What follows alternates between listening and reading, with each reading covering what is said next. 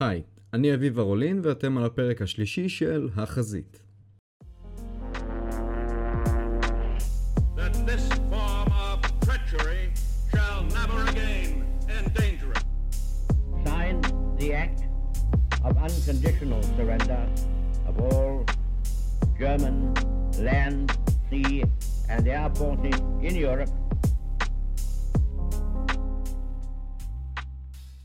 השנה היא 167 לפני הספירה.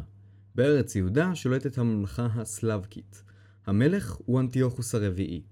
כן, אותו אנטיוכוס מסיפור חנוכה. והוא בדיוק גוזר על העם ביהודה גזרות דת קשות שגורמות להתנגדות חמושה שהלכה והתרחבה עד שהפכה למרד החשמונאים בהובלתו של יהודה המכבי. כשנתיים לאחר פרוץ המרד, צבא המורדים נחל הצלחה בשני קרבות כנגד הצבא הסלבקי, מה שמחזק את מעמדו של יהודה המכבי בעם ואת מורל לוחמיו, ומה שמסכן את אחיזת הממלכה הסלבקית בירושלים. באותו הזמן, הממלכה הסלבקית חווה תקופה קשה, עקב בעיות מדיניות עם הרפובליקה הרומית ומרד גדול בלב הממלכה.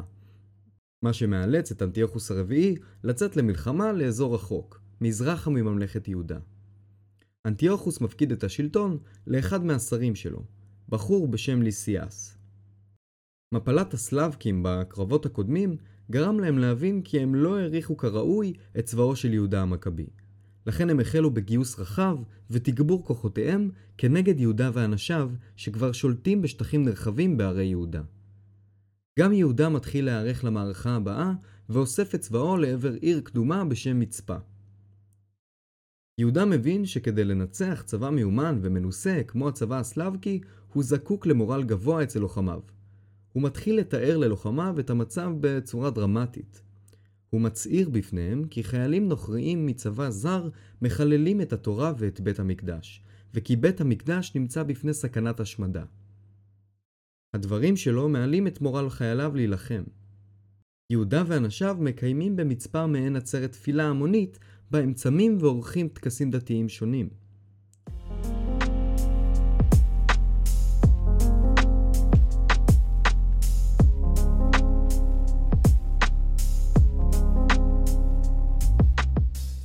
הצבא הסלבקי לדיכוי המרד בפיקודו של הגנרל גורגיאס חונה באמאוס, אזור שנמצא בסביבות לטרון של היום.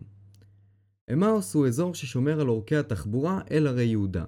קל לשלוח אליו אספקה, הוא מבוצר היטב, והוא אזור נוח ללחימה בטקטיקת פלנקס, שזה מבנה טקטי המבוסס על מסה גדולה של לוחמים רגליים כבדים נושאי רמחים. מבנה הבסיס של הטקטיקה הוא 16 לוחמים העומדים בטור אחד ב-16 שורות. כשכל אחד מהם אוחז חנית ארוכה שנקראת סריסה, ואורכה הוא 8 מטרים. בינתיים, הפרשים מאגפים את האויב מסביב, וכך הם מכניעים אותו. שיטת הלחימה הזו מתאימה רק לשטח מישורי פתוח. החיסרון של אזור אמאוס הוא שהוא חשוף להתקפה ממזרח, אבל הגנרל גורגיאס לא ציפה שיתקיפו אותו משם. הוא לא ידע שיהודה מכיר את האזור היטב, וגם את נקודת התורפה של אזור אמאוס. הצבא הסלבקי ידע שהמחנה של יהודה חונה במצפה. לא ידוע בדיוק איך הם ידעו זאת, אולי באמצעות פעילות מודיעינית של הצבא הסלבקי, או הדלפת מידע מכוונת על ידי צבא המורדים. בכל מקרה, בעקבות המידע הזה יוצא גורגיאס עם כוח של כ-5,000 לוחמים ו-1,000 פרשים, בלילה לכיוון מצפה כדי לתקוף בהפתעה את צבא המורדים של יהודה המכבי. במחנה של יהודה ליד מצפה, יכלו מרגלים מצבאו של יהודה לראות את היערכות הצבא הסלבקי שבעמק ליד אמאוס, ואת מועצתם של הצבא הסלבקי למתקפת פתע בלילה, ולדווח את המידע הזה במהירות ליהודה. יהודה מקבל את המידע המודיעיני ומחליט לצאת בחושך ביחד עם 3,000 מלוחמיו הבכירים ולהתגנב ולהתמקם בסמוך למחנה הסלבקים באמאוס כדי לתקוף את המחנה בזריחה.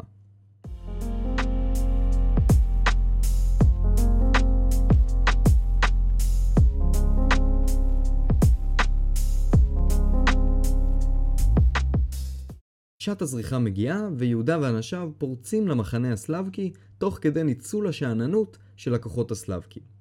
פטרולים סלבקים החלו להזיק כל כוח משמר שהיה בסביבה, ואלו החלו להגיע ולעזור בעדיפת המתקפה של המורדים.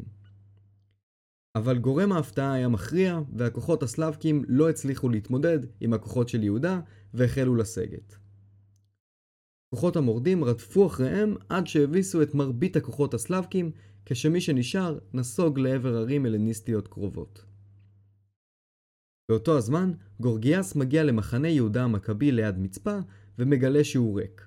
הוא מסיק באופן שגוי כי יהודה ואנשיו ברחו, ולכן הוא מתקדם אל עבר ערי יהודה בניסיון למצוא את יהודה וכוחותיו.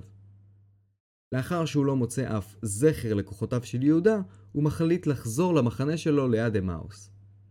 יהודה מבין שהקרב העיקרי עוד לפניו, כשצבאו של גורגיאס וכוחותיו המובחרים יחזרו למחנה. הוא מבין שאין לו סיכוי בלחימה בשטח המישורי בו הוא נמצא מול טקטיקת הפלנקס. לכן הוא מחליט, כדי להימנע מלחימה בשטח המישורי, ליצור רושם שמפלת הכוחות הסלאבקים במחנה באמאוס הייתה גדולה מכפי שהייתה באמת. הוא אוסר על אנשיו לבזוז את המחנה, הוא מעלה את המחנה באש, והוא מסדר את החיילים שלו כאילו הם ערוכים לקרב. כשגורגיאס ואנשיו מגיעים בחזרה למחנה שלהם באמאוס ורואים אותו עולה באש ואת צבאו של יהודה מסודר וערוך לקרב, הם מעריכים את כוחו של צבא המורדים כגדול מכפי שהיה באמת, ולכן הם נסוגים כדי לחזור לאחר זמן עם תגבורת כוחות, ציוד ואספקה, ובדרך שבה יוכלו לחדור אל הערים מבלי שיפתיעו אותם.